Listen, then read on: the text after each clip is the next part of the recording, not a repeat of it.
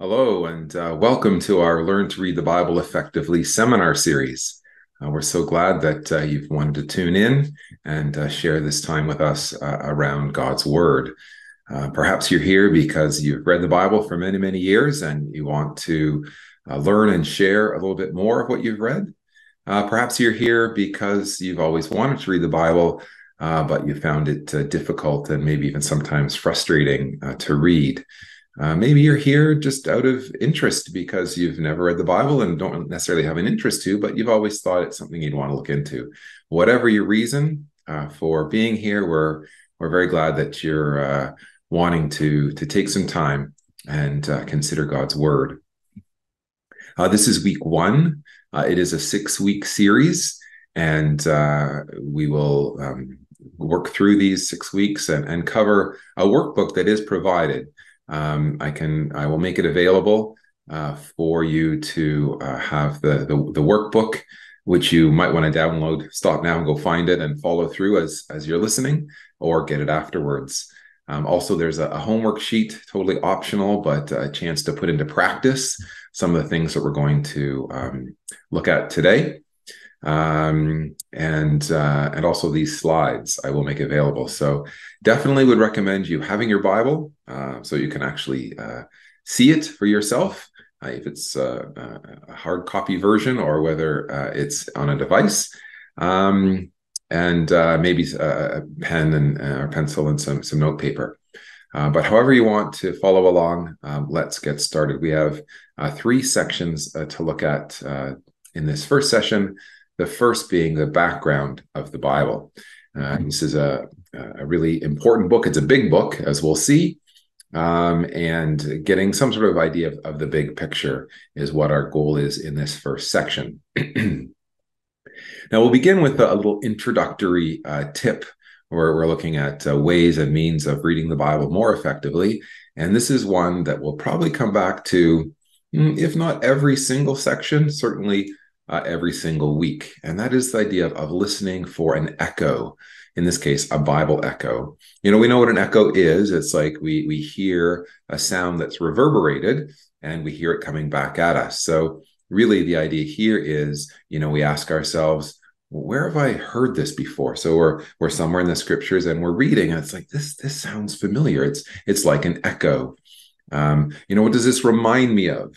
It might be a reading in the life of Jesus and remind you of another character in the Old Testament.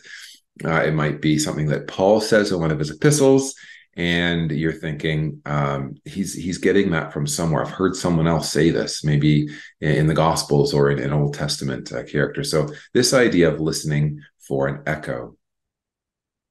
And uh, we're going to begin it with this, just this, begin this idea, plant this seed in your mind of, of listening for echoes from this example when the Pharisees and Herodians came to Jesus and they were trying to actually catch uh, catch him in his words. They they wanted to arrest him. Uh, and and if, if you want to look it up, you can. It's here also on the screen. Mark 12, verse 14, they say, Teacher, we know that you are true and care about no one, for you do not regard the person of men, but teach the way of God in truth. Now, this is just buttering Jesus up. They didn't actually really believe this. They were uh, being deceptive in their in their language, but they're trying to catch him off guard and kind of you know smooth the smooth things over as it were before they asked their tricky question. They said, "Is it lawful to pay taxes to Caesar or not? Shall we pay or shall we not pay?" Now, it's important when you're reading the Bible.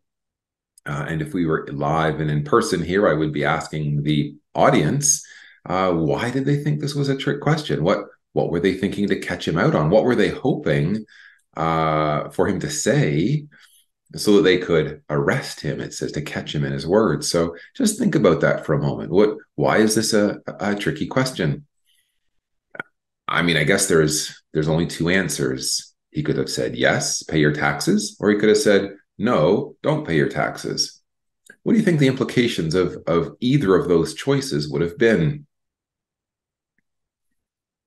Well, let's take the negative first. Said, no, no, don't don't pay your taxes. What would the Herodians and the Pharisees have done? Well, you can imagine them running off to the authorities, the Roman authorities, and say, "This this uh, rebel rabbi preacher out there, he's telling people not to pay taxes. Go and arrest him." that one's pretty obvious. They were maybe hoping that he would, you know, get caught up in the enthusiasm and the the national pride of the day and say, no, no, no, don't pay taxes because he wanted to be popular with the people, perhaps, and he would have got in trouble with the Romans. But what if he had said, yes, we should pay taxes, and just left it at that? What were they hoping to to to uh, gain from that?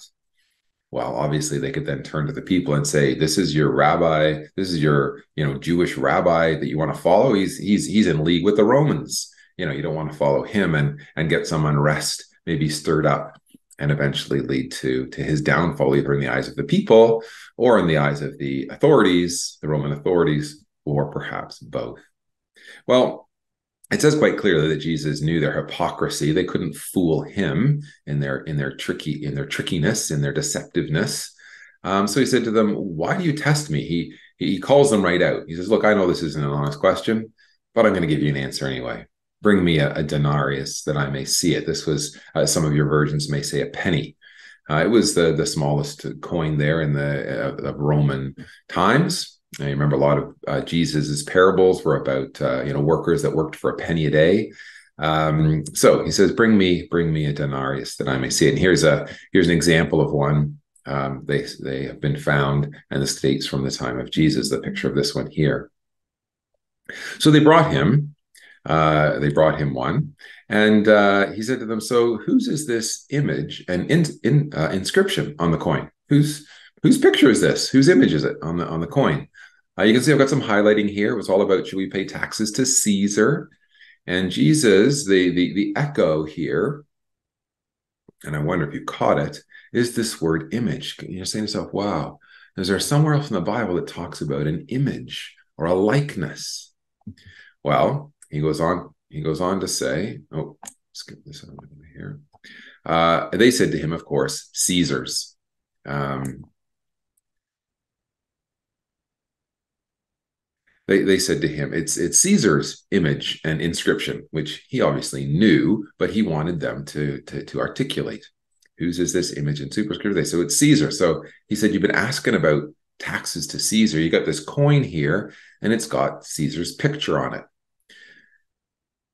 So he said to them, Well, render to Caesar the things that are Caesar's, and to God the things that are God's. Now, he doesn't give them a straight yes or no answer, but he does say yes. You know, you should pay your taxes. It's as if he's saying, well, you know, it's it's this the coin belongs to Caesar. If he wants it back, I guess you got to give it to him. That's that's a good way of saying yes. You know, pay your taxes. But then he adds this other bit to God the things that are God. You should render to God the things that are God's. Well, what's what's God's?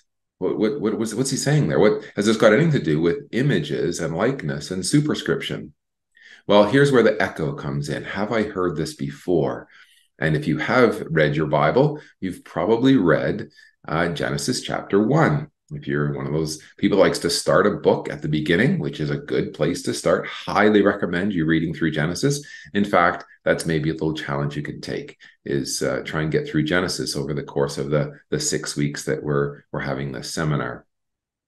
It says they marveled at him, of course, because it didn't work out quite the way they'd planned. There's nothing that he said that could uh, they could take to the authorities because he had said yes, pay taxes, and they really couldn't take it to the people because he'd also said render to God the things that are God's. But here's the here's the echo.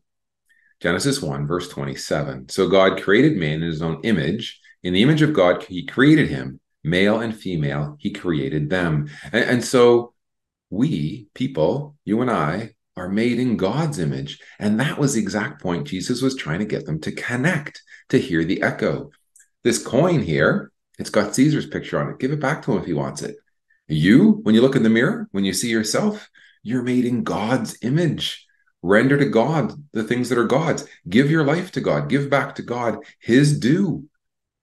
And I think that's very powerful for us. So Jesus' full message is not merely to pay your taxes, which you know, as Christians, we should be obedient to the the laws of the land and pay our taxes.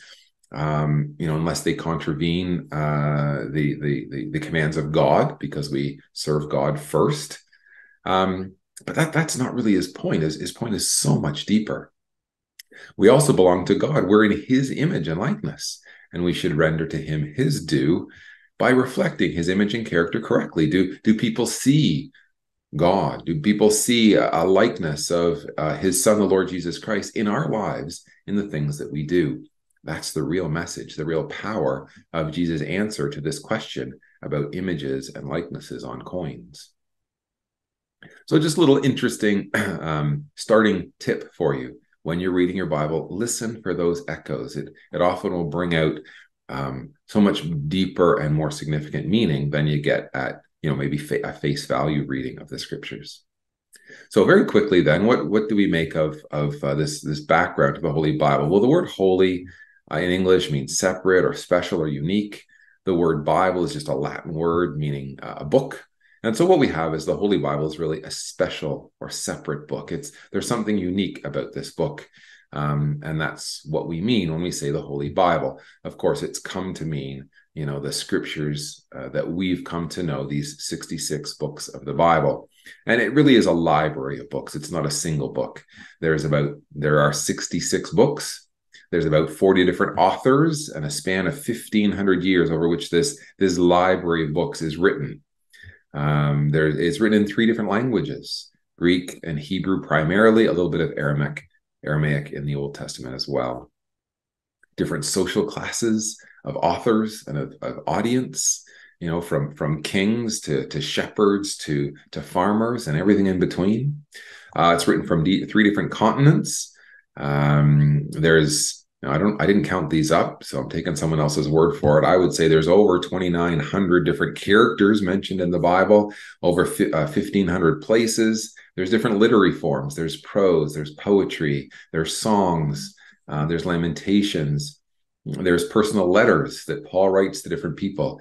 And yet, in through all this, we see a consistent message. So when we're looking at the Bible and trying to learn it to read it effectively, some of this background information uh, will help us to kind of put those pieces together and understand uh, the big picture, if you will.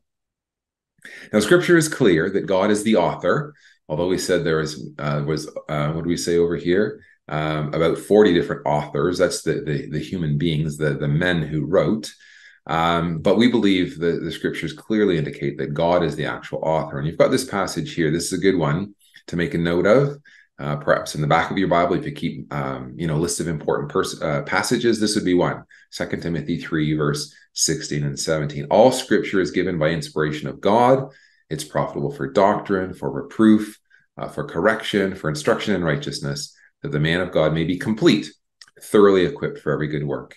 And, this word, um, well, three words in our English translation here, inspiration of God, is one Greek word. You can see it there. It's theo, which is the Greek word for God, and pneustos, which is the um, Greek word for, for breath. Um, you know, we see pneumatics today, uh, air air um, tools that are, are operated by by air pressure and and uh, um, run by air. Um, that's all we've got here. So it's really saying here, all Scripture is God breathed. And you think about that, the way God works in, in Genesis, and God said, "Let there be light," and there was light, and God said, "This, this is how God works." And so basically, God spoke uh, the the men who were inspired by God to write heard those words from God and recorded them, maybe more like a, a scribe or a dictator, not dictator, dictation taker, um, and uh, that that's how it worked. So really, these words are are God's words. Um, they're spoken by Him. Uh, similarly, here in, in Second Peter chapter one, uh, it says that the, the, prophecy of scripture wasn't by any private interpretation. It wasn't just Paul's ideas or, well, that's what David wrote about in the Psalms. Uh, it, it, wasn't like that. Uh, sure, their own characteristic and uh, characteristics and personalities may come through in the letter, but it's actually God's words. Um, it says prophecy didn't come by the, the will of men. And that's not just prophecy in the sense of like foretelling the future, but all words spoken. That's the idea here. Holy men of God spoke as they were moved by the Holy Spirit or carried along, borne along. It, it was God breathing through them. It was God speaking through them. You know, how many, times did like Moses say, and the Lord said unto the people, or, you know, the, the, in, the, in the prophets, Jeremiah, Isaiah, you know, God is speaking to you. The Lord said this. And, you know, even Jesus himself said, the words that I speak aren't mine. I, it's what I've received from the Father. And that's how we understand. So when we have our Bible, then, and, and we're reading it, that we're actually reading God's words spoken to us. And of course, and that makes a study of God's word very important. We, we read there that it can make us wise unto salvation. It, can give us hope in Romans 15, 4 there. Uh, Romans 1 clearly says it's the power of God unto salvation. Um, on, on the negative side, if we if we don't listen to the instruction manual, as it were, this is God created us and he, and he formed us, and this is his words to us. It's like an instruction manual. We neglect it at our peril. It's able to give us an answer to to those who ask us a question to to contend for the faith and it provides direction for daily living. Um, and so again we went through that quickly. I'd suggest you you find those passages and and look them up uh, but basically our, our final in, in this in this opening section here our final point really is to read the bible to believe what you find not find what you believe. We can't have preconceived ideas. It, it's a big book. If, if you have some idea, you can probably find some verse taken out of context that will fit what you believe. That's not what we want to do. We want to read it in its entirety. We want to make sure it all fits together like a, a beautiful jigsaw puzzle, and we'll believe whatever we find there. You know, there's a saying that says, um, if it's not in the word, it's not of the Lord. And so we need to find what we uh, what we uh, see. We need to study it and, and understand it. And if it's written there and we read it and it's clear that's what we believe. And uh, that's a good a good way to open our, our session on learning to read the bible more effectively. Not coming with preconceived ideas or or sort of forcing our interpretation on scripture if that's not what we want to do we want to believe what it is that we read there uh, our next next section, as we move into the section two, the Bible interprets itself, is is to give you some encouragement because well, we'll see in our last section, it, it's not easy always to understand the Bible. In fact, it's uh, designed that way. But this is a good. Uh, in this first week, we really just want to lay some some foundations, uh, lay some some background, and and get a good solid uh, basis on which we can move forward. And so this is really important. The, the answers, the questions that you might have about what the Bible teaches are answered in the Bible. So yes, there'll be a little bit of frustration and you might read something like, "Whoa, what's what's that even mean? How does it relate to me?" Um, but we just have to keep reading. And uh, the famous saying, you know, when all else fails, well, it's time to read the instructions, and maybe not for the first time. So when all else fails, read the instructions. This is God's instruction manual um, the answers are in there. And we might be in one section and it seems unclear. And we maybe need to turn back to another one, or maybe we're early on in our reading and we just haven't gotten to the part where it's it's explained. So be patient, uh, keep reading, don't get frustrated. Um, you know, just the, the the answers that we're looking for are there in the Bible. So we're going to look at two examples.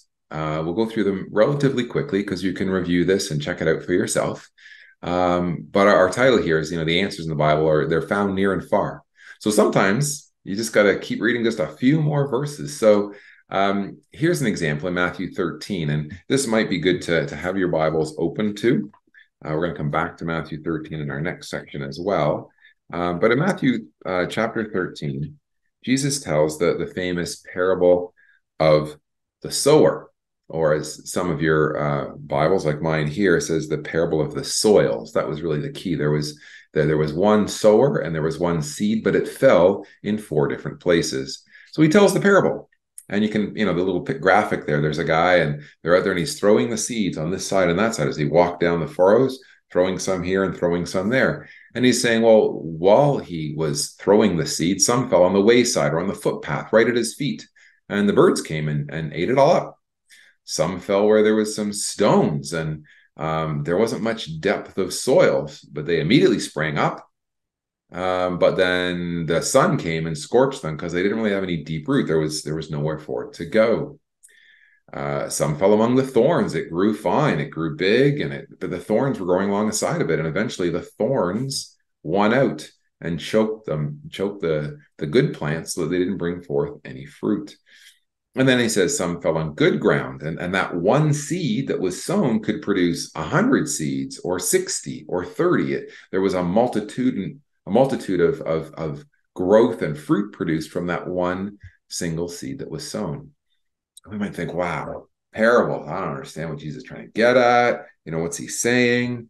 Um, you know, what and we might just close up our book right there. We get to chapter eight, and we're like, I don't understand that. I'm done. But we're encouraging you to just keep reading because in verse 18, just 10 verses later, if we kept reading, we're going to come back to the independent verses in a moment. Uh, he says, Here's the parable of the sower.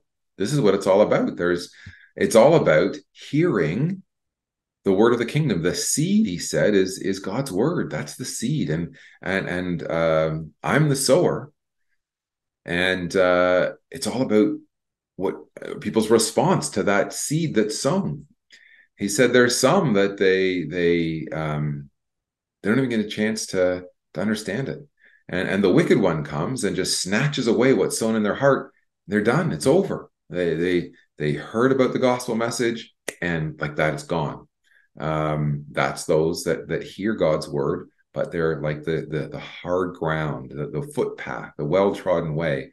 That there was no way the the the seed could penetrate into the earth to germinate. It says those who receive seed, on stony places, they hear the word and immediately receive it with joy. Like this is amazing, this gospel message, this hope that we have. It's it's so great, and they they're joyful and they're exuberant but there's no real depth. The, the ground is a bit rocky. They didn't take the time to clear out the rocks and and get some good, you know, fertilized topsoil and depth of, of, of earth. Um, so for a while, all's going well. The, the, the plant is growing up quite quickly. But it says here when tribulation or persecution arises because of the word, then they stumble and they wither, just like that plant withered away when the sun scorched it. Just talking about people and how they respond to the gospel message. So those that received seed among the thorns is he who hears the word. Everything's going well. It's it's in a, it seems to be in a good enough soil. It's growing up, but the cares of this world and the deceitfulness of riches choke the word, and it becomes unfruitful. So there's too many other things in their life. These thorns are the cares of the world. So he gives you an exact interpretation in verse 7, he says, Thorns. In verse 22, the thorns are the cares of this world and the deceitfulness of riches that choke the word, and the plant can't produce fruit. So, we in our lives, uh, you know, the gospel message doesn't go anywhere because it, we're too cluttered. There's too much else going on in our life. And the, the, the good plant that came from that seed is actually choked. And then the good ground. They hear the word, they understand it, and bears fruit. And so what was sown in their heart produces a multitude of fruit. And we think of the, you know, the fruit of the spirit um, that talks about in Galatians chapter five: love, joy, peace, long suffering, patience, kindness. All those fruits, the fruit of the spirit, are reproduced in an individual, and then they share that message. And that one message that was sown in their heart, they share with another. He shares with another, and and there's this some hundredfold, some sixty, some thirtyfold uh, reproduction of that uh, of that seed as it as it uh produces uh, fruit, which is glory and honor to God. So sometimes don't get frustrated by the parable; just keep reading. And then in this case, we know a bit of a template to understand what Jesus meant in his parables, and we can then help to interpret other parables that maybe he isn't so clear on his um, interpretation. But sometimes it's not always so near. Sometimes it's far away. We have to look in other books of the Bible, especially we might be in the Old New Testament. We've got to look to the Old or vice versa. And um, here, here's one example, and uh, this is this is a great example, I think. Uh, and we'll just we'll just go through it um, relatively uh, quickly. Um, it's it's the when Jesus is on the cross, and perhaps this has puzzled you. I think this is a great example because um, I think a lot of people have read this passage. Maybe they only have the New Testament and, and they're reading the life of Christ. Maybe they just read the Gospels. And they come to this passage in Matthew 27, uh, verse 46. And about the ninth hour, Jesus cried out with a loud voice, saying, Eli, Eli, lama sabachthani. And so he's he, he's speaking some some Hebrew words. So that's a challenge for us because we don't know Hebrew. At least I, I don't know Hebrew that well. There's a, a few words there that uh, that come to my mind. I know that the word El in Hebrew is God. But but Matthew interprets for us. It says what Jesus was saying is, "My God, my God, why have you forsaken me? Now, don't get me wrong, at one level, I can imagine, well, I can't imagine what it'd be like to be crucified, but I can I can think about being crucified and Jesus being there and, and maybe thinking God had forsaken him. Like, you know, is this all come to this? Now, the trouble with that is we know the night before in the Garden of Gethsemane, uh, Gethsemane, Jesus had asked for this to be passed, this cup to pass, whether it be some other way. But he'd resolved himself that God's will would be done. Not my will, said Jesus, but thine be done. So Jesus knew what was coming. Was this just a, a moment of weakness? Was it out of, you know, a bit of frustration? What did he mean when he said, My God, my God, why have you forsaken me? Now, we could shut our Bible at that point and come up with, we could brainstorm here for a couple of minutes and we come up some pretty crazy ideas as to what that might mean. You know, was this a sin? Did Jesus sin? Well, that doesn't fit because we're told later that Jesus was sinless. He was the lamb without blemish. Um, he was tempted in all points, like as we are, yet without sin. So he couldn't have sinned at this last moment. Um, is it okay for him to be, you know, frustrated in this way and feel forsaken? Well, maybe there's something to that. And we could have an interesting discussion, but it might be just our own ideas. So, what we're saying to you, learning to read the Bible effectively, is maybe just park this for a moment. Have a little place in your Bible where you can write some questions and say, What did Jesus mean when he said, My God, my God, why have you forsaken me? Now we'll we'll learn some little tricks and tips later on, some some some techniques to to maybe speed up the Bible reading process. But maybe later, maybe you're thinking, okay, I'm gonna I'm gonna read through the Psalms, and you may come across Psalm 22, verse one. And it reads, My God, my God, why have you forsaken me? This is the words of David. This is a psalm of David. Why are you so far from helping me and from the words of my groaning? And hopefully, this is kind of like that echo. i'd say, Whoa, I've heard, I've heard that before. Or maybe you read first in Psalms. You were in Psalm 22. If you have your Bible, it'd be worth having a finger in Matthew 27 and Psalm 22. Maybe you're in, in Psalm 22 and thought, oh, that, that's interesting. David felt forsaken by God. And you know, that's maybe understandably. It hits uh, he had some rough times and he was running from Saul and so on. And then later on, you're in, in the Gospels, and like, whoa, Matthew 27, Jesus, Jesus is saying these same things. And here I think unlocks the key. I'm sorry, the key that unlocks this passage. When Jesus was saying, My God, my God, why have you forsaken me? He's actually quoting from this psalm. He's he's he's speaking it from the cross, trying to get the people's attention to the fact that what they're witnessing was foretold in the Old Testament. And the question is, was they were, were they listening? Were they observant? Were, did they have eyes to see and ears to hear? Now, Jesus may have felt some of these emotions. I think he did, and it wasn't a sin. But more importantly, everything Jesus did was for the benefit of others. Now, just quickly, and again, you can go back and forth between Psalm 22 and the Gospels. Have a look. Once you have this key that unlocks Jesus' words, My God, my God, why hast thou forsaken me? And Psalm 22, look at what you see. I'll just put this whole chart up here. And again, these notes will be available uh, in the slides. Um, so the one we saw, My God, my God, why have you forsaken me? Well, in Psalm 22, verse 8, he trusted on the Lord that he would deliver him. Let him deliver him, seeing that he delights in him. These, these words are exactly there in Matthew 27. You have Matthew 27, you know, they they they they mocked him. He saved others, himself he cannot save. He trusted in God. These were the exact words, not of Jesus. These were the exact words of the people at the foot of the cross, the, the Pharisees and the scribes and some of the others, even the the the, the soldiers and the and the, the thieves were crucified with him, were maybe saying some, some of these things. Well, in Psalm 22, verse 14, it says that uh, the psalmist felt he was poured out like water and we can see this is in Math, not in Matthew 27, it's in John 19, that when they uh, the, the soldier pierced Jesus' side with his spear, outflowed blood and water. In verse 15 of Psalm 22, the tongue cleaves to his jaws for thirst. And in John 19, Jesus cried out, I thirst. Again, trying to not draw their attention. Uh, he, he wanted a drink so he could say his last words Into thy hands I commend my spirit. And of course, Father, forgive them. They don't know what they do. So he wanted to say those words and be heard. So he, he asked for something to quench his thirst. But the fact was, it was predicted there in Psalm 22 that, that he would be thirsty. Look at verse 16 of Psalm 22 if you have it open. It says, For dogs have compassed me, and the assembly of the wicked have enclosed me. They pierced my hands and my feet. This is Psalm 22.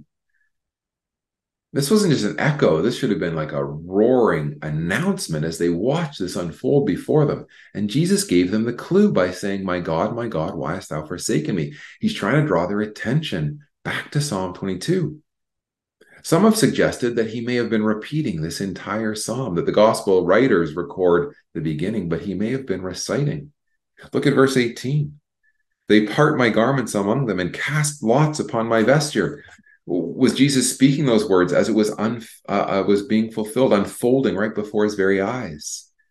And again, this wasn't him forcing this fulfillment.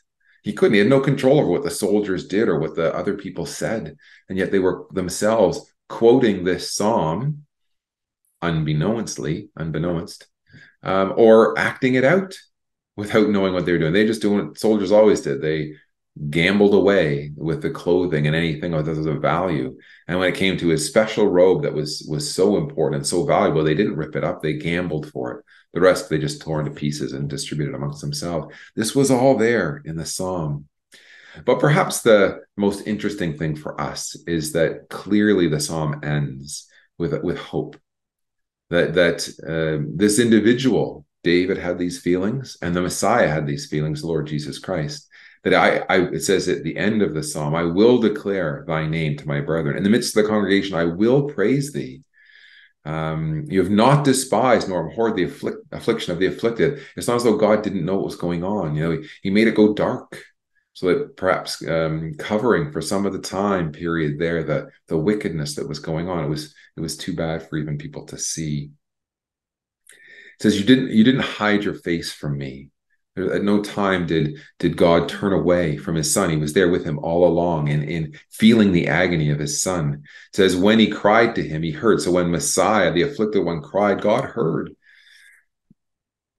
and then the assurance that he will pay his vows he's going to go through with this thy will be done not mine says the messiah said the lord jesus christ to god for the kingdom is the Lord's. He's the governor among the nations. And so the psalm ends very hopeful. You know, it was the it was in some say in some senses the darkest day on earth, Christ's crucifixion, but it was also the most glorious because it's what brought salvation. So just a quick summary then, when you're reading the Bible, don't uh, sorry, we'll do with the do's first of all. Do look first to the Bible for answers to questions. There will be other ways. We'll talk about other things you can do if you really get stuck, other um, um, helps and things that can aid us in our reading. But we look to the Bible first for answers. Sometimes we have to read the entire Bible. You know, don't just stick in the New Testament, don't just stick in the Gospels. Read it from cover to cover. And we'll talk about a, a plan that we have. It's it's actually there in the, the folder. Um, but we'll talk about that in one of the upcoming seminars as well. Uh, sometimes you got to write down your, your questions. Just park them in the parking lot, right? We don't know the answer to that yet. Uh, but we'll keep listening to those echoes. We'll keep referring back to them, and maybe at some point, it might be in the same chapter. It might be in a completely different section of Scripture, um, separated by many books and, and hundreds of years. In the case of Psalms, to uh, to the crucifixion, a thousand years had transpired. And of course, pray for guidance, and we'll talk about that later. But the the God will be honored when you ask Him for help to to read His Word. So don't expect quick quick answers, and certainly don't look at isolated passages and draw conclusions. You can imagine some of the crazy things we might have come up with if we just thought we only looked at my God, my God, why hast thou forsaken me in context of Jesus on the cross. But when we see Psalm 22, we see the big picture, we see that it's fulfilling prophecy, then all these things um, fit together nicely. So there's some quick do's and don'ts of Bible reading, and this is really the, the heart of our of our uh, seminar series, Learning to Read the Bible Effectively. And we're just getting started. So we'll finish this first week with looking at this uh, last section here. Um, why is the Bible difficult to read? And I've got here section three. That'll be in reference to the workbook that's available. We'll make a week one available um, right away.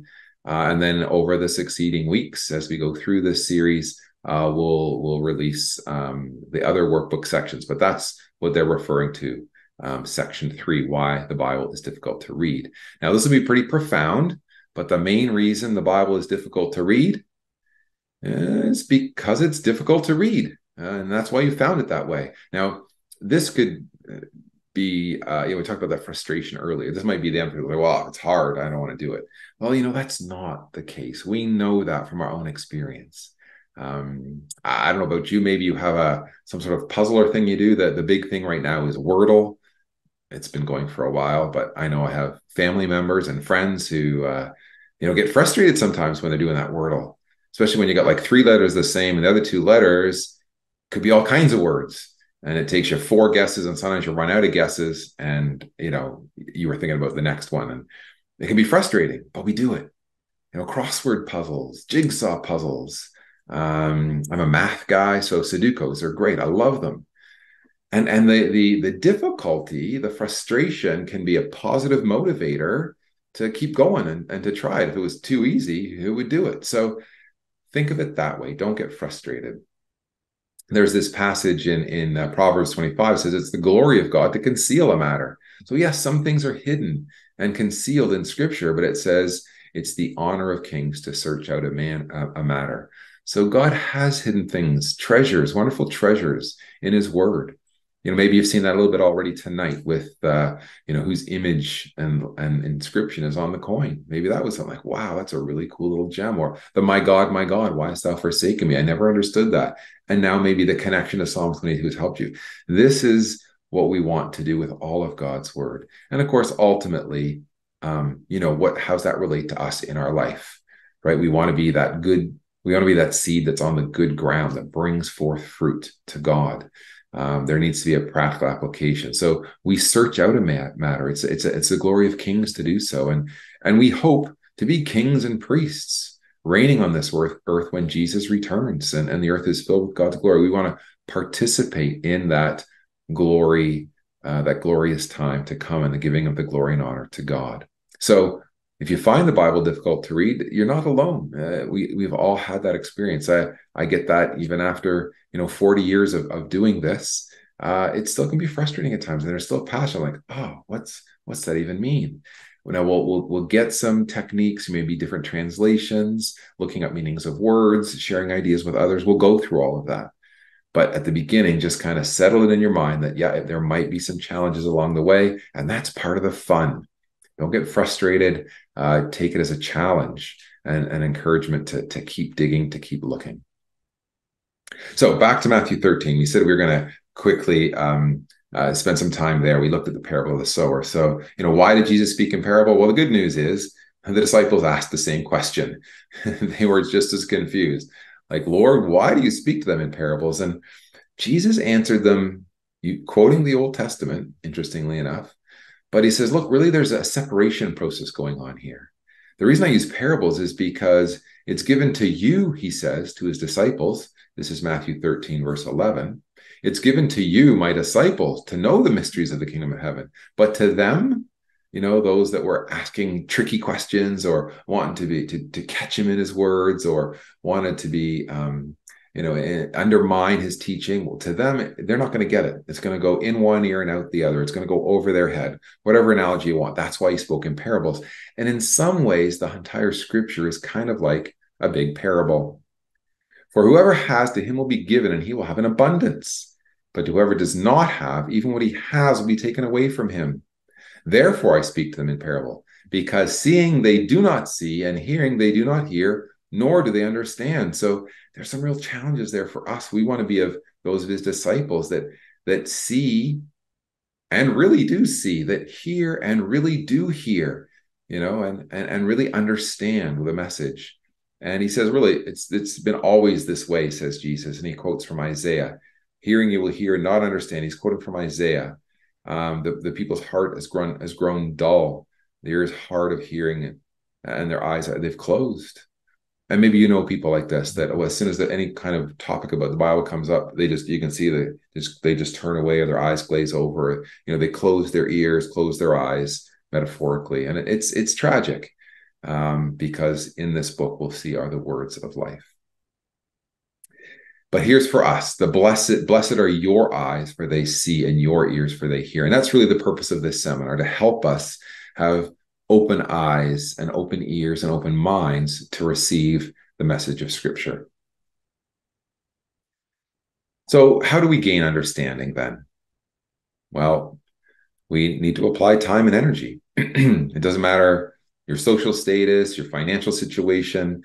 Um, the, the scriptures clearly say here from Matthew, sorry, from Isaiah 55, that anyone can come. Come to the waters. If you're thirsty, if you want to know the truth and you're thirsty for it, come to the waters, come to the source. You don't have to have money. Um, you can you can help yourself to the the metaphorical here, the wine and the milk uh, of God's word. Why are you going after things that that that don't really satisfy? And you know, you think of our society and all the things people spend their time and money on that, that are temporary, they're not lasting. Uh, but God says hear, listen carefully to me, eat what is good, let your soul delight itself in the abundance, incline your ear and come to me, here and your soul shall live. And it takes time. Uh, it's not going to be done, you know, where we live in an instant world, you know, insta this and insta that. Um, scripture won't work that way. And hopefully you can see a little bit even tonight, uh, today in our in our first session here that that okay, maybe you can start to see how this would work, but it's going to take time. God never revealed anything all at once. It's always uh, and has always taught a sure, slow, effective method of achieving a task. And even even in his own purpose, it was four thousand years of history before he sent his son into the world. So here in Hebrews one, God at various times and in various ways spoke in times past to the fathers by the prophets. It was a long, slow process.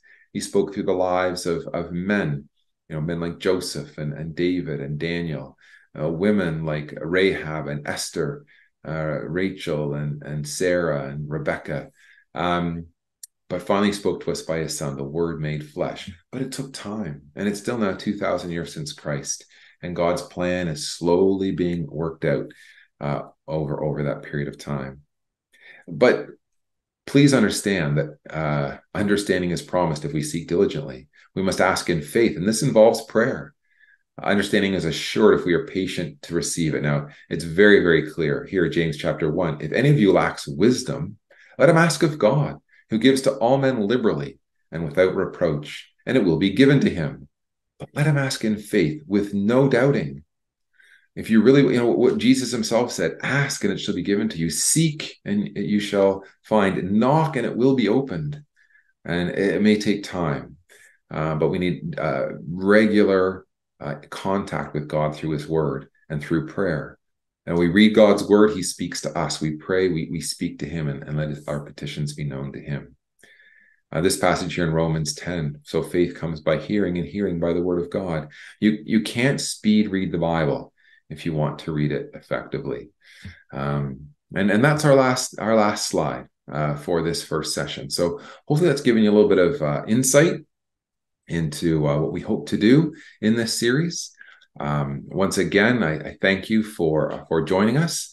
Uh, the the notes um, uh, and these slides, and remember there is some homework. Uh, the homework will be this idea of looking for echoes uh, as we look at uh, some some New Testament quotes about Abraham, and we think, oh, I just I don't know about Abraham, and we'll we'll think back to the Old Testament uh, where we learn about Abraham, Abraham and make those connections through echoes. So that's available. Um, reach out if you have any questions. Um, you can uh, you can email me at chris and mart at yahoo.ca if you want to uh, get uh, access to these notes. I can share you a link where they'll all be available. So that's Chris and Mart, C H R I S A N D M A R T, Chris and Mart at yahoo.ca. Um, if you're watching this on my uh, YouTube channel, the, the links will be there as, as well to all the notes. So, uh, so glad you uh, joined joined us for this first session, and I hope you will join us for uh, week two of learn learning to read the Bible effectively.